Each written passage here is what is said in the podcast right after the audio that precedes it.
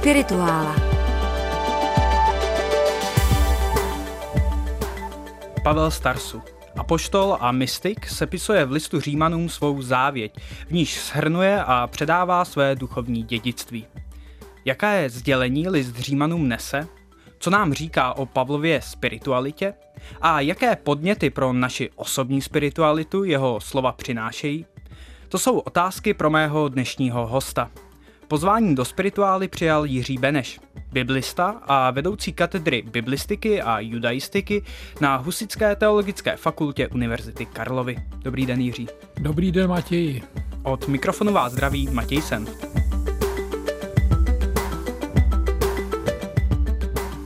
Jiří, jako starozákonní biblista jste se ve svých knihách vždy věnoval tématům ze Starého zákona, hebrejské Bible. Letos vám nicméně vyšla kniha o formování spirituality v listu Římanům, kde se zabýváte poslední z epištol Apoštola Pavla. Proč jste se tentokrát zaměřil na nový zákon a konkrétně na tento Pavlův list? Tak svým způsobem jsme s Apoštolem Pavlem kolegové.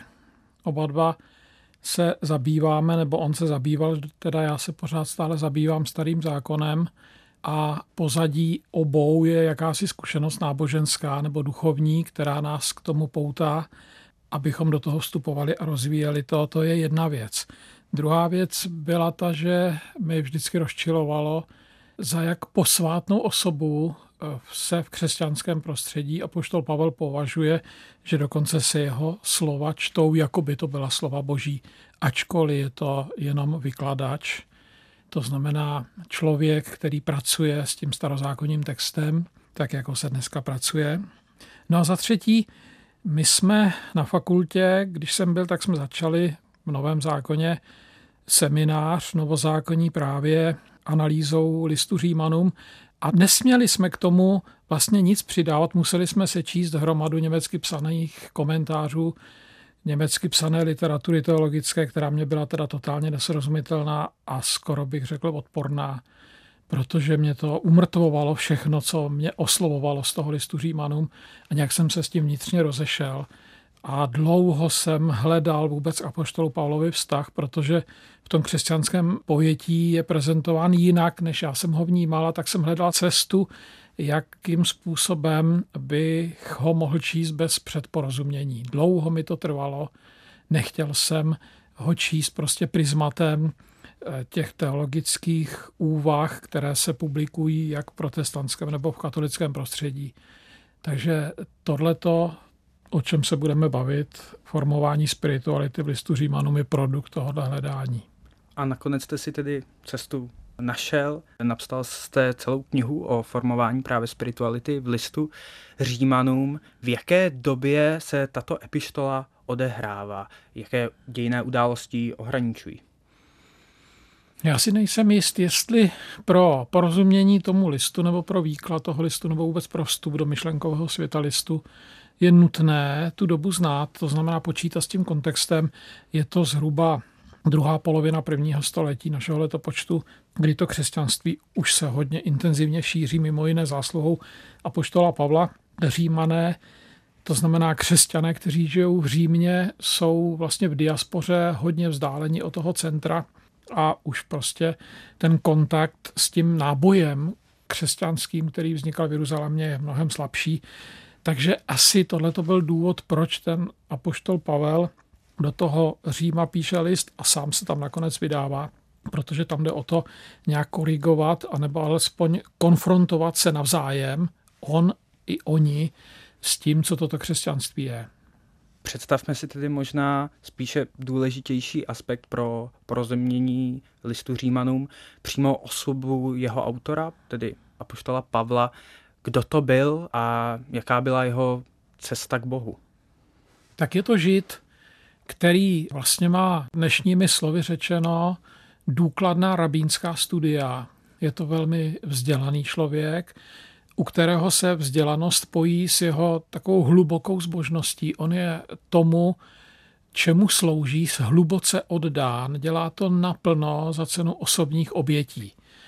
V jeho životě je silná zkušenost a ta je v pozadí vlastně všeho, co on píše potom, všech těch listů, které máme v Novém zákoně, a to je zkušenost eh, setkání s Mesiášem, které proběhlo prostě na jeho cestě do Damašku a které ho přeformátovalo, přesměrovalo nebo konvertovalo, bych řekl. On tomu sám nerozumí, on sám také hledá vůbec k tomu cestu z odpůrce toho křesťanství jako hereze uvnitř nebo sekty uvnitř toho židovství vlastně k tomu mesiáši, kterého křesťané vyznávají, a poštol Pavel si tu cestu našel, není zcela asi kompatibilní s tím, jak to křesťanství chápali apoštolové, kteří s Ježíšem chodili a osobně ho znali. On ho osobně neznal jako člověka, i když s ním měl osobní zkušenost, ale to už byla zkušenost se vzkříšeným. No a pro porozumění jeho produkci, jeho listům a toho, co napsal, si myslím, že je tato zkušenost to dominantní, jo, protože ta v něm probudila důvěru a on na základě té důvěry potom jednak sám sformuje ten svůj náboženský život, jednak to v něm vyvolalo motivaci, aby se s tím sdílel, no a jednak ho to naučilo úplně jinak myslet, než asi dosud myslel. Tato zkušenost, o které mluvíte, je spojena i s tím, že se Pavel označuje často za mystika a jakou roli vlastně toto označení nebo tento aspekt jeho života hraje pak v jeho listech. V té teologii současné v novozákonní je apoštol Pavel jako mystik spíš okrajová záležitost. Jo, dneska se s tímto Pavlem nepracuje, s Pavlem jako mystikem. V českém prostředí ten Pavlův mysticismus eh, hodně silně zarezonoval díky práci novozákonníka a překladatele nového zákona Františka Žilky, který někdy v roce 1909-1910 vydal prostě publikaci, ve které on toho Pavla jako mystika nahlíží, zřejmě pod vlivem stěžejního díla Alberta Schweitzera, který vlastně k tomu Pavlovi jako k mystikovi přistupoval a to zřejmě z nějakých osobních nebo existenciálních důvodů toho Švajcera oslovoval Pavel jako mystik víc než Pavel jako teolog, nebo než Pavel jako misionář, nebo než Pavel jako zbožný židovský vykladač starého zákona. Jo? On prostě asi Švajce měl podobnou zkušenost jako Pavel a tady to hodně zarezonuje, protože a část té jeho práce vyšla v češtině, takže se to dá doložit, protože ty jeho výpovědi, Švajcerovy výpovědi o Pavlovi, vykazují obrovskou míru porozumění pro Pavlovu spiritualitu, pro jeho myšlení, pro jeho vyjadřování a všímá si tam takových témat, které skutečně s tou mystikou souvisí. Takže apoštol Pavel jako mystik je asi téma nebo je vlastně obraz apoštola Pavla, který bude oslovovat lidi, kteří jsou citliví ke spiritualitě, citliví k mystice, to znamená lidi třeba v nějakých řeholních komunitách. Asi méně bude apoštol Pavel jako mystik oslovovat vědce, protože ta Pavlova mystika je neuchopitelná, zatímco Pavlova teologie je dobře uchopovaná, že jo, dneska dobře zpracovaná. Ale to je strašně zajímavý. Neplatí tohleto rozdělení úplně obecně. Josefa Ratzingera já považuji za vynikajícího racionálního myslitele a teologa, který prostě tu literaturu křesťanskou i dogmatickou má velice důkladně zpracovanou a promyšlenou. Ostatně v češtině ta jeho produkce je dobře známá. A přesto tento vědec, že jo, tento teolog, je právě apoštolem Pavlem jako mystikem osloven a z té jeho produkce ta afiliace k tomuhle tomu tématu hodně silně vyplývá. Josef Ratzinger mu rozumí také jako mystikovi, také vnímá podobně jako Švajcer z jiného úhlu pohledu, také vnímá ty Pavlovy mystické formulace, také rozvíjí a také ho to osobně obohacuje v jeho spiritualitě. Neboli Pavla jako mystika asi budou vnímat lidi, kteří od něj budou očekávat, že je někam v jejich životě posune. Jo, že jim dá, dodá nějaké podněty, jak na sobě pracovat, jak kultivovat svůj duchovní život. Takže když někdo k Pavlovi přistupuje buď to s odstupem nebo s nadhledem, anebo jenom racionálně zkoumá jeho výpovědi, tak to asi oslovovat nebude.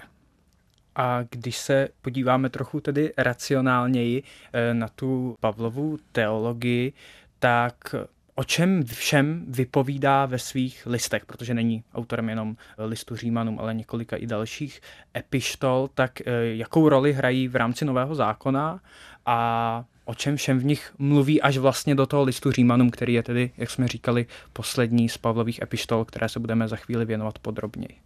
No, vychází se z předpokladu, že apoštol Pavel s těmi svými budoucími posluchači nebo čtenáři měl nejprve osobní kontakt. To znamená, že ta místa navštívil, že se seznámil s problémy té obce nebo toho města nebo s osobními problémy těch lidí a že potom, když odejde, tak se v těch listech těm problémům vrací a pokouší se jakoby schrnout, připomenout jim to, aby to nezapomněli, anebo je nějak ještě dál nasměrovat. Je to taková rekapitulace z jedné strany a z jiné strany to je takový program, protože je dobře zná, tak ví, na co položit důraz. Takhle se ty listy vnímají. No a on současně i v těch listech zdůrazňuje ve všech, nejenom v tom listu Římanům, v tom listu Římanům hodně silně podle mého soudu, ale ve všech těch listech jsou ty jeho spirituální důrazy velmi silné. Podle mého soudu je nejsilnější Pavlova mystická výpověď v listu Galackým. Tu považuji prostě za centrální Pavlovo vyznání víry. A to jsou slova s Kristem jsem ukřižován. Živ pak jsem již ne já, živ je ve mně Kristus. Jo, a tohleto Kristus ve mně, anebo já v Kristu, to se prolíná i tím listem Římanům hodně často, akorát tom listu Galackým to takhle pregnantně formuluje na tomto místě. V listu Filipským zase je ten christologický hymnus. V listu Korinským tam je formule víry, že jo, která definuje evangelium a on potom z toho rozvíjí tu myšlenku vzkříšení a tu aplikaci toho vzkříšení do osobního života křesťana. A v druhém listu korinským zase zdůrazně to utrpení jako forma následování Krista a taková ta odolnost tím utrpením projít, vydržet to prostě a nést to dál. Takže v každém tom listu něco je i v těch osobních listech Timoteovi, Titovi, Filemonovi, že jo, tam už jsou neskrývané ty spirituální podněty k tomu konkrétnímu člověku. Takže já, když Apoštola Pavla čtu, tak já to tam vnímám všude, ale já ho čtu už určitým jiným prismatem, než asi se to normálně čte, protože mě ten apoštol Pavel zajímá jako vykladač starého zákona, protože jsem starozákonník. Já se od něj učím na ten starý zákon nahlížet a já s ním prostě polemizuju nebo proti němu protestuju nebo se vůči němu vymezuju tam, kde se mi zdá, že to takhle jít nemá. Jo, takže já s ním pořád vlastně vnitřně zápasím, i když si ho nesmírně vážím jako člověka a i když si prostě vážím způsobu, jak on ten starý zákon důkladně zná, jak ho dokáže aplikovat, jak se mu to vnitřně propojuje. Takže to je něco, co mě ve všech těch listech oslovuje a takhle je čtu. A tohle, co jste teďka popsal, mohl byste více přiblížit e, přímo na tom listu Římanům a ten list jako e, samotný vlastně, jestli se v něčem liší od toho, co jste řekl, kde se vzal a jako vlastně roli hraje i v souvislosti s tím, že se o něm často mluví jako jakési Pavlově závěti předtím, než zemře mučednickou smrtí v Římě. Ano, to je také jeden z možných pohledů že na ten list Římanům. Není to jediný pohled, že to je závěť. Mně je teda sympatický, protože když člověk píše závěť, tak rekapituluje a ohmatává věci a vyřazuje ty, které nejsou nosné. To znamená, když píše závěť, tak nekecá. Jo, nežvaní, nejsou tam, není tam smog, který by bylo třeba nějak filtrovat. Jsou tam věci, které on považuje za důležité. Takovouhle závětí je třeba pátá kniha Možíšova, taky v Pentateuchu. Ten list Římanům je zřejmě skutečně poslední. Předpokládá se, že ten apoštol Pavel už je brilantní v těch svých formulacích a skutečně ty formulace jsou nesmírně vybroušené. Jak když to čteme v tom původním textu, tak i když to čteme v překladech, jo, jak v ekumenickém, tak v kralickém překladu, ti překladatelé tu vybroušenost eh, dokážou postihnout. A on vlastně když píše do Říma, tak dělá výjimku, protože ty ostatní listy píše po té zkušenosti s těma lidma a ten list Římanům zřejmě píše před tím setkáním s lidma, ke kterým přichází a tam si jim představuje. Takže on tam předpokládá nějaké problémy, anebo nějaké problémy slyšel, že se v tom Římě dějí mezi těmi křesťany a on na ty problémy reaguje. A ten list je koncipován takže má takovou teologickou část, která je poměrně rozsáhlá. Celý ten list má 16 kapitol. Tu teologickou část tvoří 11 kapitol. A pak už je taková pragmatická, praktická část, která rozvíjí ty teologické podněty. Ta je hodně oblíbená čtenářsky, velmi srozumitelná od té 12. do té 16. kapitoly i když on se asi nesnaží to nějak rozdělovat. Jo? Ale čtenář to tam pozná, že je to obtížnější v těch 11 kapitolách a potom o 12 už je to mnohem přehlednější. No a v té teologické části zase jsou několik témat je tam a možná ty dvě nejhlavnější jsou téma židů a téma křesťanů. Jo? On prostě konfrontuje svoje souvěrce, ale tím myslím židokřesťany, to znamená židy, kteří uvěřili v Ježíše jako mesiáše, tak je konfrontuje s jejich přístupem a velmi silně kritizuje ve druhé, ve třetí kapitole. A pak činí to tež těm pohanokřesťanům, protože tam bylo zřejmě v tom Římě nějaké pnutí mezi těma dvěma skupinama lidí a zřejmě asi hrozilo, že ten zbor se rozpadne.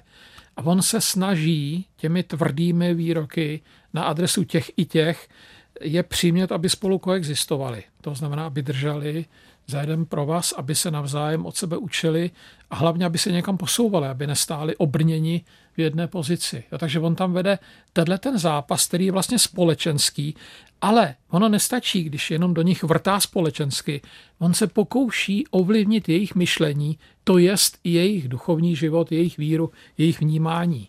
Jo? Takže nejenom, že je napomíná společensky, ale on se snaží přimět jinak myslet proto je konfrontuje s jinou perspektivou, než oni jsou zvyklí. Neboli Židovi se bude druhá a třetí kapitola číst strašně těžko, je hodně bolestivá. A nežidovi se budou číst velice těžko kapitoly 9 až 11, protože jsou nesmírně krutý vůči těm pohanokřesťanům. A je to dobře, že jsou krutý. Akorát my jsme si dneska vůči my pohanokřesťané jsme si dneska vůči těm tvrdým pasážím v tom listu Římanům vybudovali takovou rezistenci, takže my, když to čteme, tak to vůbec neslyšíme, nějak nás to neznervozňuje a nějak to nepouštíme do sebe. Jo, takže nám to připadá, že je to jenom takové teologické zpracovávání nějakého tématu, ale on skutečně do těch lidí šije tvrdě. Podívejme se možná blíže na to, jak tedy Pavel píše, jak mluví. Často sám říkáte, že když se chceme dozvědět, jak je daná epištola například koncipovaná, na co je položený důraz, tak eh, bychom se měli z pravidla podívat na začátek. Přečetl byste tedy první verše listu Římanům a ještě nám přiblížil vlastně něco více o tom Pavlově jazyku a o způsobu, jakým promlouvá ke svým čtenářům?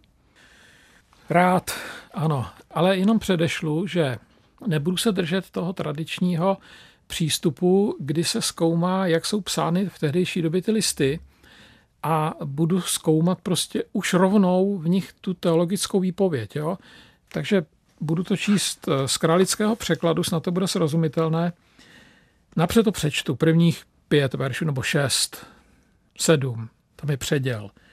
Pavel, služebník Ježíše Krista, povolaný apoštol, oddělený ke kázání evangelium božího, které zdávna zaslíbil skrze proroky své v písmích svatých, o synu svém splozeném ze semene Davidova ze strany těla, kterýž prokázán je býti synem božím mocně, podle ducha posvěcení skrze z mrtvých vstání, totiž o Ježíši Kristu Pánu našem, skrze něhož jsme přijali milost a apoštolství ku poslušenství víry mezi všemi národy pro jméno jeho, z nichž i vy jste povolaní Ježíše Krista.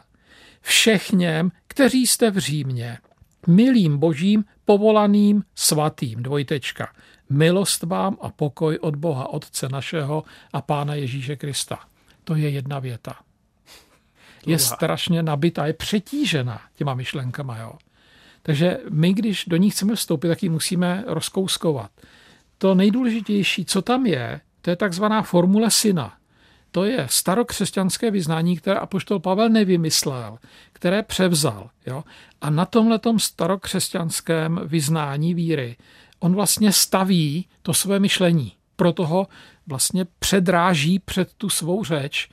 To znamená, když někdo chce pochopit toho Pavla, tak si musí projít tímhletím starokřesťanským vyznáním, zamyslet se nad ním a pak pochopit jeho důrazy, které on bude rozvíjet. Jo? To starokřesťanské vyznání, neboli ta formule víry, zní, mluvím o synu, který je splozen z Davidova potomstva ze strany těla a prokázán je býti synem božím mocně podle ducha skrze z mrtvých vstání, totiž o Ježíši Kristu. Takže apoštol říká, budu mluvit o Ježíši Kristu. To je člověk, který se narodil jako potomek Davidův. To znamená, je to úplně normální člověk v lidském těle. A on se duchem svatým stal, skrze z mrtvých vstání se stal božím synem. To znamená, na něm pracoval Bůh a učinil z něj někoho jiného. Proměnil jeho podstatu, jeho identitu. A k tomuhle on povede ty svoje čtenáře, protože v osmé kapitole dojde k tomu, že vlastně to se týká i nás, abychom se stali božími syny, tam řekne. Jo? Ale až v osmé kapitole. Nejprve k tomu je musí dovést. Takže tohle je formule syna. O kom bude mluvit? Začíná to ale tím, kdo mluví. Mluví Pavel, který o sobě řekne, že je služebník a apoštol. Slovo Pavel, on se původně jmenoval Saul. Šaul znamená vyptaný, ale on se představuje jako Paulos, a to znamená malý. Takže malý služebník Ježíše Krista. On sám se představuje jako vlastně člověk, který je nepatrný a navíc v té své nepatrnosti je jeho funkce sloužit. On tady není, aby někoho poučoval, aby panoval, aby se předváděl, aby exhiboval. On slouží ale neslouží svým čtenářům, slouží Ježíši Kristu, tady řekne. Jo? Takže já jsem malý, nebudu se na vás vyvyšovat, sloužím. A teď je tam napsáno povolaný a oddělený. To jsou dvě, to jsou dvě pasivní participia. To znamená, to, že jsem služebník a to, že jsem apoštol, apoštol znamená poslaný, já mám nějaký úkol, mám nějaké poslání, jo? tak to není můj záměr. K tomu jsem se neprostudoval nějakou literaturou, ale to je něco, co ze mě učinil Bůh. Já jsem Bohem povolaný a Bohem oddělený. Pasivní participia totiž jsou vlastně pasíva divína. To znamená, trpným rodem se mluví o skrytém působení Boha, aniž se ten Bůh zmíní. Otázka, kdo mě povolal, když jsem povolaný, znamená Bůh. Jo? To jenom zkratkovitě vysvětluju. Já jsem teda tohleto, to, co vám budu vykládat, se jmenuje evangelium. To evangelium je definováno tou formulí syna. Evangelium to je zpráva o člověku, jemuž vstoupil do života Bůh a změnil mu identitu. Jo, a na něm se budeme učit, řekne apoštol Pavel. Pokračuje dál. On je náš pán, to znamená, on o nás rozhoduje, neřekne váš pán, ale náš, protože on je součástí té komunity. On je náš pán. Díky němu jsme přijali milost, to znamená, Bůh se k nám chová vstřícně. My jsme pochopili, že Bůh se k nám chová vstřícně, přijali jsme díky němu i poslání, máme nějaký úkol. Bůh s náma počítá, už nemluví o sobě. Už mluví jako součástí komunity, do který jede. Jo? Já jsem s váma. To znamená, nejsem jenom já apoštol, ale všichni jsme apoštolové. To znamená, všichni máme úkol. Apoštolství nejsem jenom já služebník, ale všichni jsme služebníci. Jo? Takhle on přistupuje k těm lidem. Ne jako učitel ke svým žákům, ne jako otec ke svým dětem, ale jako rovný k rovnému. Možná jako malý k větším. Jo? Protože on se cítí být malý a oni jsou větší. Ku poslušenství víry, to znamená, mně jde o to, abych vás naučil naslouchat a díky tomu naslouchání, abyste uvěřili. Vy jste povolaní to znamená, já nejenom já, ale i vy jste povolaní k tomu, abyste toho Ježíše hlásali. Vy jste v Římě, vy jste svatí, jim tam řekne, a potom je tam ten apoštolský pozdrav, který vlastně vyjadřuje program. O co mi jde? Jo? Co vám přináším? Ne tyhle ty řeči, ale já vám přináším milost a pokoj od Boha Otce našeho Pána Ježíše Krista. To znamená, nečekejte ode mě nějaký útok, nebudu se s váma hádat, nejdu vás prudit, jo? nejdu vás mást, nechci vás znepokojovat. Jo? Já vám přináším milost, nemusíte se bát. Takhle on se představuje. Co to tedy vypovídá o Pavlově spiritualitě a tom, co chce tedy předat i dalším křesťanům tady v tom případě v Římě, ale zřejmě i dalším pokolením křesťanům až vlastně do dnes. Vezmeme-li v potaz tu úvahu, že tedy je to jeho závěť, kdy on předává nějaké to duchovní svědectví svoje. Já se budu držet jenom těch prvních pěti veršů, aby se to nerozplizlo. Termín spiritualita i mystika je těžko definovatelný, takže my, když ho budeme definovat, tak musíme z těch slov apoštola Pavla. Jo. Takže co je Pavlova spiritualita? Co teda bude předávat? Jak vypadá ten jeho duchovní život? On mluví dost často o sobě, až budete číst tu epištolu. V první osobě mluví v takzvané ich formě a potom přechází do vir formy, to znamená mluví k ním, za ně, spolu s nima. Jo? Ale začnu tím, že on mluví o sobě, takže on se jim představuje jako jejich duchovní průvodce. To znamená, on ty věci má promyšlený a teď se s nima sdílí. Neboli to, co poznal, tak to pošle dál. Jo, nenechá si to pro sebe. S tím letím přistupuje. A teď co poznal? Poznal, že je v tom životě lepší sloužit. To znamená být někomu k dispozici, pomáhat mu jakoby zvládat jeho problémy, kultivovat mu život. Tohle poznal. Potom poznal, že na ten úkol, který má, že nestačí. A to je hodně silný důraz, ten spirituální. On neustále upozorňuje na to, že aby ten úkol mohl splnit, tak, a teď používá ty formulace, které jsou spirituální, tak musí být v Kristu, nebo musí být Kristus v něm. To znamená, nesmí to jeho náboženství být jenom taková myšlenková konstrukce, nesmí se cítit být vzdálený, musí prožívat nějakou míru toho spojení s tím Kristem. On dokonce potom, když mluví ve třetí kapitole o ospravedlnění z víry, tak tam to dotáhne a řekne, my nejsme ospravedlněni ze svý víry. To znamená, nemůžeme se považovat za spravedlivé, protože věříme. O to vůbec nejde. To věří kde kdo. Ale my jsme spravedliví z víry Kristovi, on tam řekne. Český ekumenický překlad to vůbec takhle nepřekládá. Ten tam má právě to z víry v Krista. Ale Apoštol tady říká, my jsme kvalitní právě protože on věřil. On věřil, ta jeho víra byla tak silná, že nás to jakoby infikovalo, nakazilo nás to, kontaminovalo. On nás svou vírou kontaminoval a my jsme se díky jeho víře stali spravedliví. Jo? A s touhletou vírou vlastně já k vám přistupuju. To znamená, já vás chci kontaminovat svým vztahem s Bohem. A můj vztah s Bohem, to je vztah malého člověka, který přichází někomu sloužit, jo? který se s váma přichází sdílet. A je to současně člověk, který ví, že to všechno, co dělá, vlastně není jeho dílo, ale že je k tomu nějak povolán a že v tom nějakým způsobem ten pán Bůh funguje a že my se vlastně na tom jenom podílíme. Tak doufám, že se takto budeme podílet na víře Krista a Boha i nadále. Jiří, děkuji, že jste do našeho studia eh, přinesl list Římanům a způsob, jak eh, na něj nahlížet a třeba zase někdy naslyšenou. Děkuji za pozvání, milý Matěji, naslyšenou. Od mikrofonu se loučí Matěj Senft.